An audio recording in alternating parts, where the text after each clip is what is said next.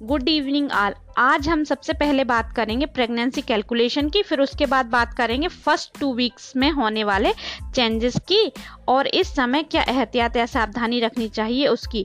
चलिए तो पहले देखते हैं प्रेगनेंसी का कैलकुलेशन कैसे किया जाता है। प्रेगनेंसी का कैलकुलेशन लास्ट पीरियड के फ़र्स्ट डे से या आखिरी माहवारी के पहले दिन से किया जाता है, जो कि दिनों में टू एट्टी डेज़ का और वीक्स में फोर्टी वीक्स का होता है।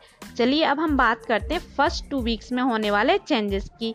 यह, वह समय है जब कंसेप्शन या गर्भाधान भी नहीं हुआ होता। इस समय गर्भाशय या यूट्रस अपने आप को बेबी कैरी करने के लिए तैयार कर रहा होता है। इस समय यूट्रस की एक लेयर या परत, जिसे एंडोमेटियम कहते हैं, मोटी या थिक हो जाती है, जो कंसेप्शन के बाद आने वाले बेबी को न्यूट्रिशन और सेफ्टी प्रदान करने का कार्य करती है। इसी समय अंडाशय या ओवरी एग को रिलीज़ करने के लिए तैयार हो रही होती हैं। अब बात आती है एग रिलीज़ कब होता है या इस प्रक्रिया को हम ओव्यूलेशन कहते हैं, यह कब होती है?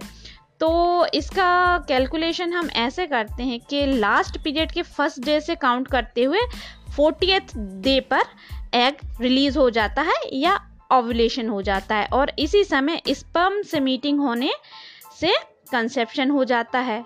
और यहाँ पर याद रखने लायक बात यह है कि यह एग केवल 12 आवर्स से 24 आवर्स के लिए एक्टिव होता है। इसके बाद यह निष्क्रिय हो जाता है। यह बात तो हुई फ़र्स्ट टू वीक्स में होने वाले चेंजेस की। अब बात करते हैं एहतियात की।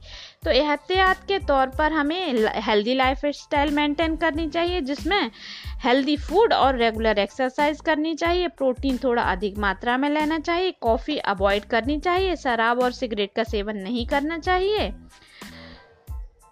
पसंद आया हो तो लाइक और शेयर करें। धन्यवाद।